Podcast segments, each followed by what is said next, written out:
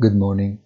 The T-bond yield returned to 3.5%, a level not seen since last September, exacerbating the optimism forcefully extracted from Powell's speech. It is an excess, as it is typical of markets affected in turn by both euphoric and depressive conversions. Americans continue to spend, and a lot.